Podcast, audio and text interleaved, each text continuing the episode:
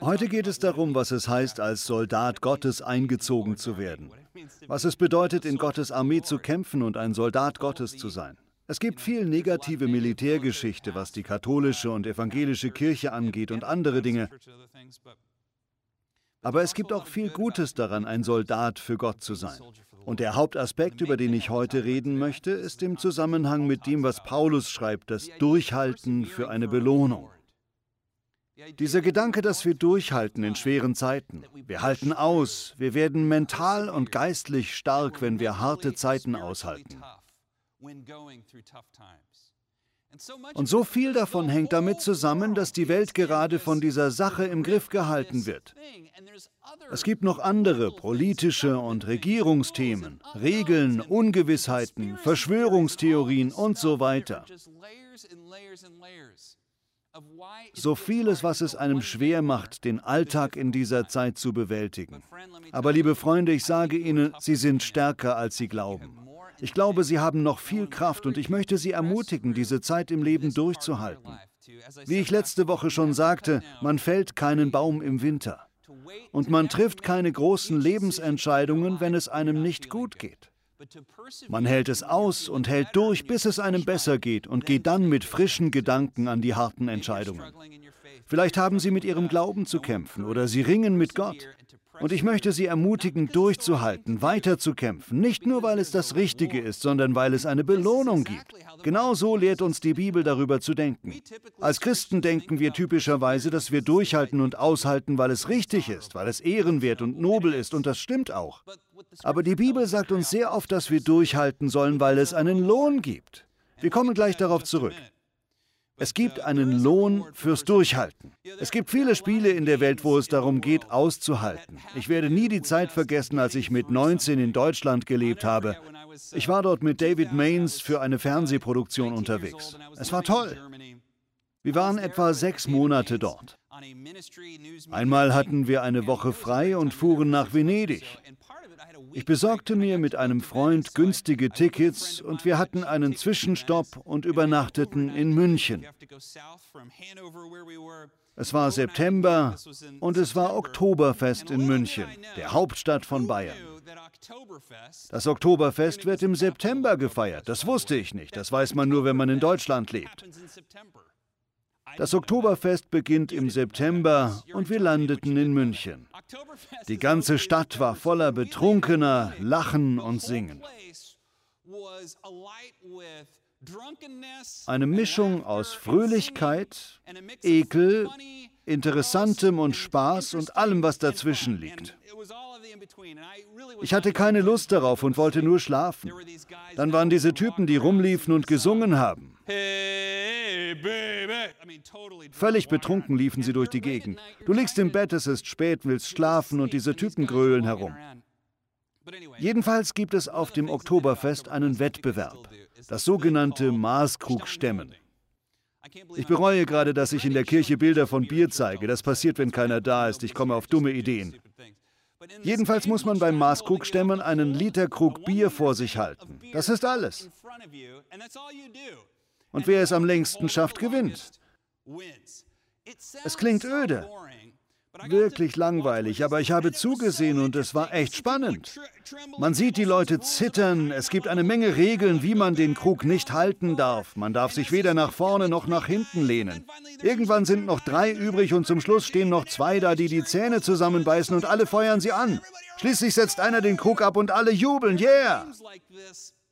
Solche Spiele gibt es. Und sie sind lustig, obwohl man anfangs dachte, dass sie langweilig sind. Und wir alle wissen, dass es Spaß macht zu probieren, wie lange man aushalten kann und hoffentlich als letzter zu stehen. In der Reality-Show Survivor gibt es so ein Spiel. Es gibt verschiedene Versionen, aber man muss im Grunde lange auf einem Pfosten stehen. Vor einiger Zeit hat der YouTuber Mr. Beast dem eine Million geboten, der es schafft, seine Hand nicht von der Kiste zu lösen, in der das ganze Geld war. Das sollte leicht sein, man muss doch nur dran hängen, aber einer nach dem anderen fiel runter. Damit will ich einfach nur sagen, dass all diese Spiele, in denen es um Durchhaltevermögen geht, uns etwas offenbaren, das wir schon wissen. Nämlich, dass Ausdauer fast immer belohnt wird. Wenn man es schafft, am längsten durchzuhalten, ohne aufzugeben, muss man nichts tun, als nur nicht aufzugeben. Wenn Sie so jemand sein können, haben Sie viel Gutes im Leben zu erwarten. In einer Studie wurden Kindern Marshmallows vorgesetzt und ihre Herausforderung war, den ersten Marshmallow nicht zu essen, mit dem Versprechen, dass sie danach noch einen bekommen. Wenn sie die beiden nicht essen, kämen noch mehr. Was diese Studie bewiesen hat, war eine direkte Verbindung zwischen der Fähigkeit, auf Belohnung zu warten und späterem Erfolg im Leben. Das ist eine Lektion, die wir als Kinder lernen. Wenn wir auf Belohnungen warten und an etwas dranbleiben können, auch wenn es hart wird, ob Klavierstunden oder Hausaufgaben, lernen wir Durchhaltevermögen. Außerdem wissen wir, dass es nicht nur einen moralischen Grund hat, sondern dass die guten Dinge, die wir bekommen, eine Belohnung fürs Durchhalten sind. Die Belohnung für die mentale Kapazität, schwere Zeiten zu meistern. Und so sind sie. Sie sind zäher, als sie glauben. Sie sind solide und werden das, was sie gerade durchmachen, meistern. Und sie werden so dankbar sein, wenn sie den Lohn bekommen, den sie von Gott bekommen werden, dafür, dass sie im Winter nicht aufgegeben haben. Sie haben nicht bei 80 Prozent des Weges aufgegeben und haben sich nicht zur Ruhe gesetzt. Sie müssen mir den folgenden kleinen Ego-Trip verzeihen. Wenn wir zusammen Kaffee trinken würden und Sie fragen mich, Bobby, was ist das Coolste, was du je gemacht hast, außer deine Traumfrau Hannah zu heiraten? Das war wirklich das Coolste, wirklich. Das zweitcoolste war, dass ich einen 150 Kilo schweren Hai gefangen habe. Er wog nicht ganz 150 Kilo, aber fast. Als ich klein war, lebten wir geradezu auf dem Meer. Wir hatten ein kleines Boot, einen Boston Bayliner, und wir haben die ganze Zeit gefischt. Mein Dad liebte es zu fischen. Ich war jeden Sommer auf diesem Boot und wir haben alles Mögliche geangelt. Wir hatten kleine Wettkämpfe und haben den Fisch, den wir fingen, gegessen oder nach dem Fang wieder freigelassen. Das war echt human. Dann waren wir auf Haifang und ich habe einen Fuchshai gefangen. Ich wusste nicht, dass es ein Fuchshai war, nur dass es ein großer Fisch war, ein Hai, ein Marlin oder ein Schwertfisch, aber ich war der, der ihn fing. Ich war zwölf und fing an, mit diesem Fisch zu kämpfen. Mein Freund Abe war dabei. Abe war mein bester Freund und es hatte etwas, dass ich meinen Dad und meinen besten Freund Abe dabei hatte. Ich sagte, entweder ziehe ich diesen Hai an Bord oder ich sterbe. Das waren meine beiden Optionen und ich sagte, ich gebe nicht auf. Ich kämpfte und der Hai kam immer näher zum Boot und dann wieder weg. Er kam näher und schwamm wieder weg. Schließlich schaffte ich ihn an Bord zu heben und alle schrien Hai, Hai, ein Fuchshai. Wir waren begeistert, weil ein Fuchshai gutes Fleisch liefert. Ein guter Fang. Auf Fischerbooten gibt es sogenannte Gaffs, ein langer Stab mit einem Haken am Ende. Mein Dad fing an, den Hai mit der Gaff ins Boot zu ziehen und schlitzte damit seine Seite auf. Und der Hai flippte aus und schwamm wieder weg. Das endete damit, dass ich zwei, dreiviertel Stunden lang kämpfte, bis wir den Hai an Bord hatten. Ich war zwölf Jahre alt. Der Hai wog an die 130 Kilo. Wenn man einen Fisch misst, misst man den Körper plus Schwanz. Fuchshaie haben einen 1,80 Meter langen, dünnen Schwanz. Die ganze Länge des Hais waren 3,90 Meter. An diesem Tag habe ich etwas über den Wert von Durchhaltevermögen gelernt, das mich bis heute mit fast 40 prägt. Die Geschichte wird übrigens immer besser, je öfter ich sie erzähle. Der Fisch wird auch immer größer. Es war wirklich großartig. Hier ist ein Bild von dem Hai. Das ist eine wahre Geschichte. Da bin ich mit meinem Dad und man sieht sogar die aufgeschlitzte Seite des Hais, wo ihn die Gaff getroffen hat. Und genau da, als zwölfjähriger Junge, hatte ich das lohnendste Gefühl meines Lebens, als ich meinem Dad zeigen konnte, dass ich ein Mann bin. Dass ich hatte, was ich brauchte, um ein Monster zu fangen meine Drachen zu bekämpfen. Und für mich ist das bis heute als Erwachsener eines der wichtigsten Dinge, dass ich diesen Hai gefangen habe. Das war ein wichtiger Schritt auf dem Weg vom Kind zum Teenager zum Erwachsenen. Auf diesem Bild war ich ein kleiner Junge, aber ich fühlte mich wie ein echter Mann, richtig stark. Durchhalten wird umso lohnender, je älter wir werden. Oft ist dann das Durchhalten bis zum Ende schon der Lohn, weil der Kampf so hart war. Und Sie dürfen eines wissen, wenn Sie das, was Sie gerade durchmachen, überstanden haben, werden Sie so froh sein, dass Sie Gott dabei nicht verlassen haben. Sie werden froh sein, ihre Familie nicht verlassen zu haben. Oder was es eben ist, von dem sie wissen, dass Gott ihnen sagt, sie sollen durchhalten. Wissen Sie, Gott feuert sie an und ich feuere sie an. Ich weiß, dass sie alles haben, was nötig ist, um über die Ziellinie zu kommen und den Lohn zu bekommen, den Gott für sie bereithält. Die Bibelstelle für heute steht im 2. Timotheusbrief Kapitel 2. Das war der letzte Brief, den Paulus seinem geistlichen Sohn Timotheus schrieb, bevor er starb. Nicht Timotheus, sondern Paulus. Paulus war in Rom gefangen und es das heißt, er sollte unter Nero hingerichtet werden. Es könnte sein, dass Paulus, als Timotheus den Brief bekam, schon tot war. Aber das ist nur Spekulation. Seine Botschaft an Timotheus in diesem Abschnitt ist, dass er durchhalten soll, um den Lohn zu bekommen. Timotheus soll aushalten, weil Gott etwas Besonderes für ihn vorbereitet hat. Timotheus war Pastor in Ephesus, einer Stadt in Kleinasien der heutigen Türkei. Sie war damals eine der wohlhabendsten Städte im römischen Reich. Timotheus hatte eine Menge Probleme als junger Pastor. Pastor sein ist ein harter Job, das kann ich Ihnen sagen, besonders für junge Pastoren. Ich halte mich nicht mehr für einen jungen Pastoren, mehr einen mittelalten Pastor.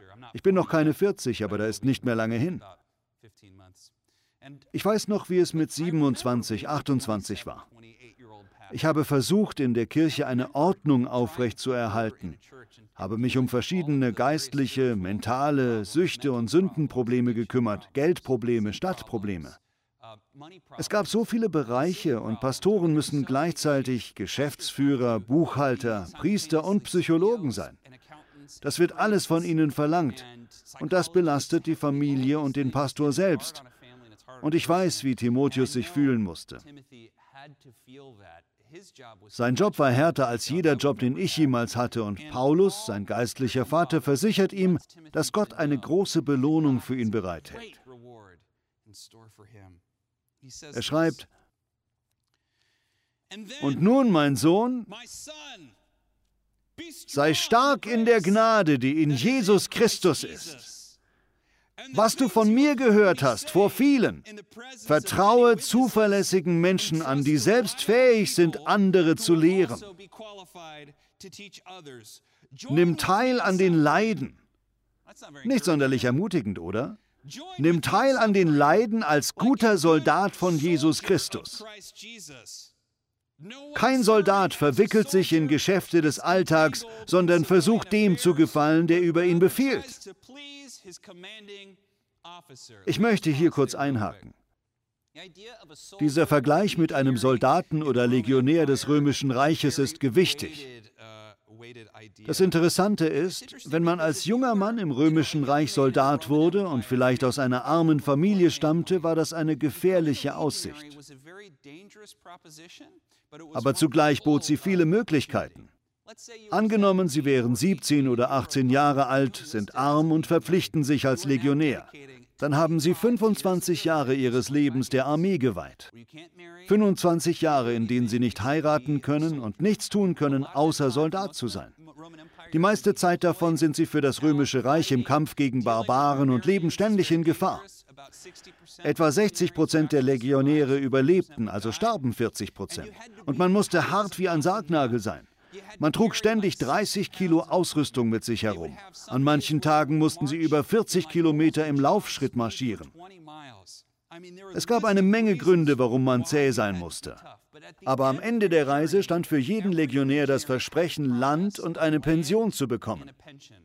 Heute ist das keine große Sache, aber damals, wenn man nichts hatte und 25 Jahre als Legionär überstanden hatte, bekam man Ackerland, konnte Sachen anbauen, ein Haus bauen und heiraten und alles Mögliche tun. Das war für viele eine großartige Aussicht.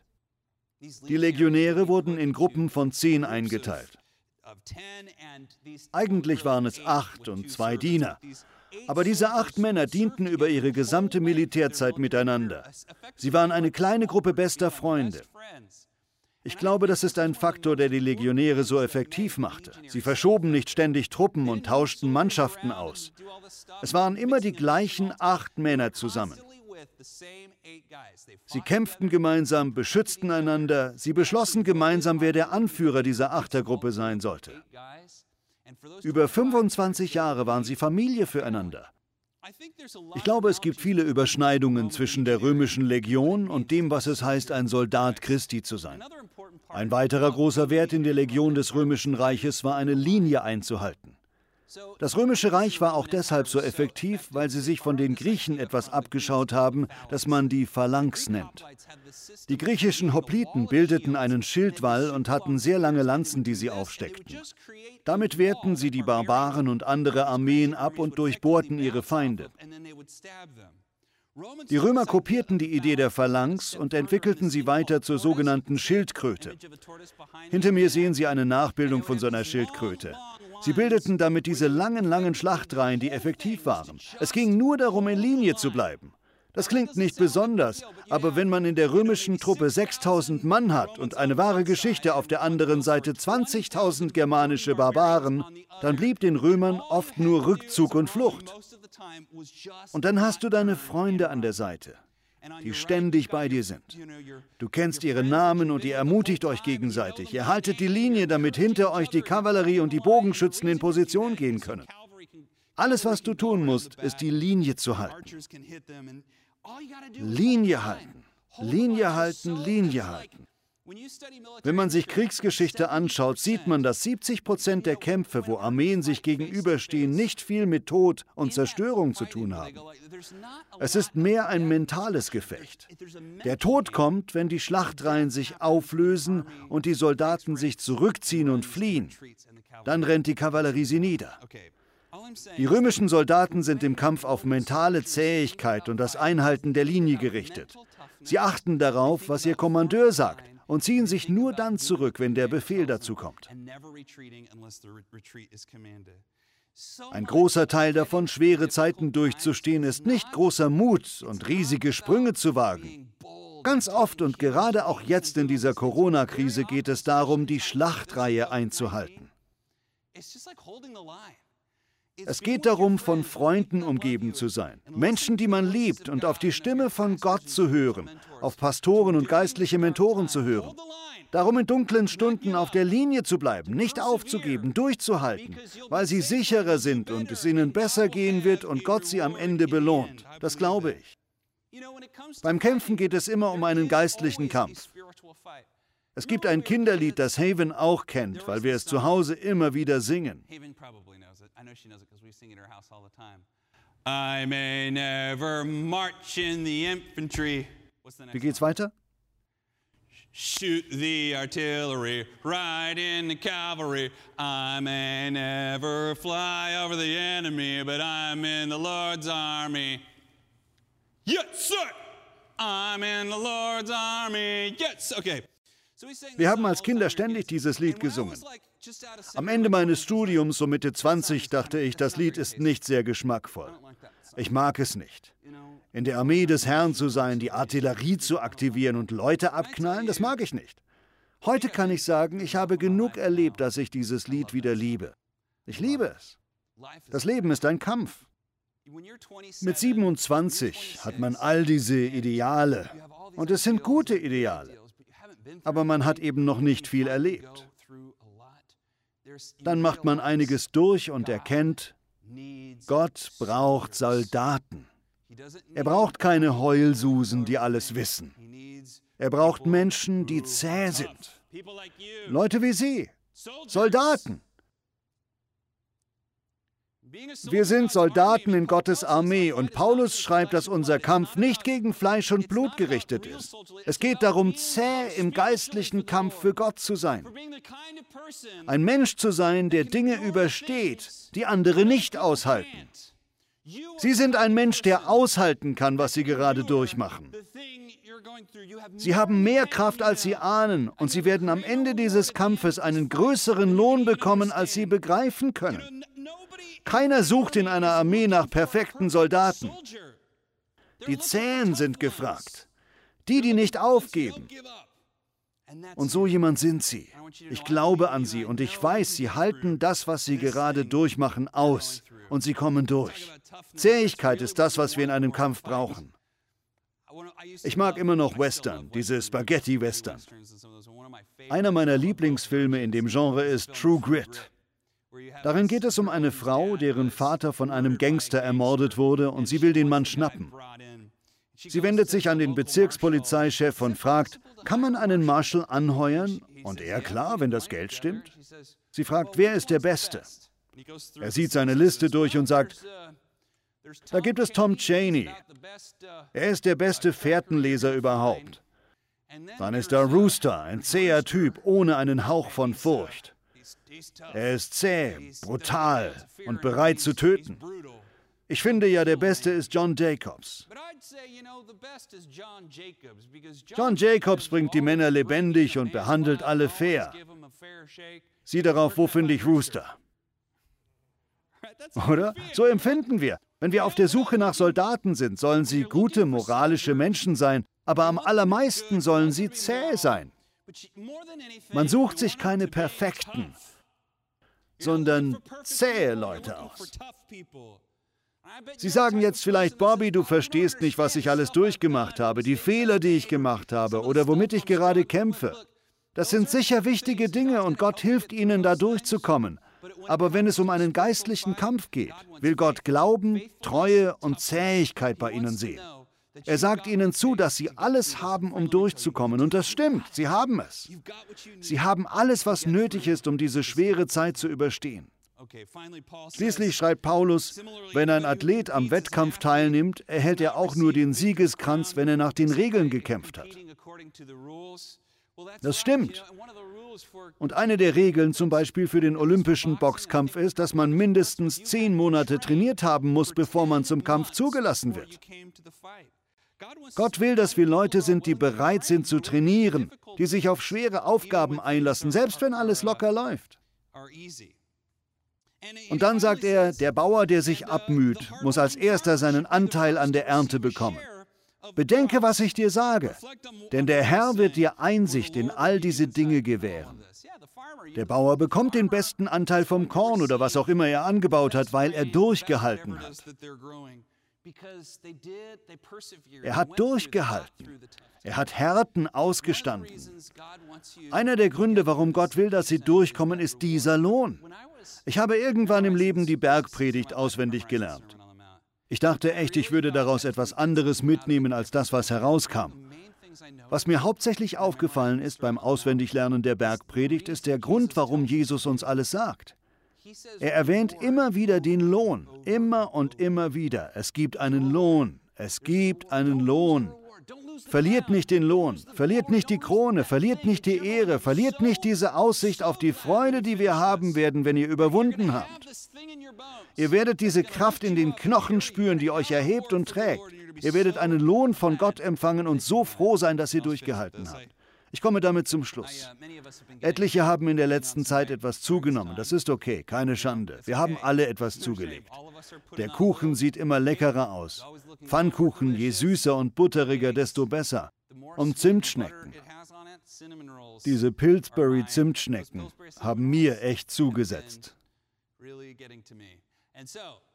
Ich habe die letzten Wochen also versucht abzunehmen und wieder in Form zu kommen und habe mich erinnert, wie ich mit einem Freund zusammen Lauftraining gemacht habe. Ich war ziemlich gut damals. Ich bin die Route Back Bay gelaufen, eine Strecke an die 17 Kilometer und habe dabei einen Schnitt von 8 Minuten pro Meile gehabt. Für mich ein echt guter Schnitt. Ich fühlte mich toll, war schlank, athletisch und fühlte mich echt gut.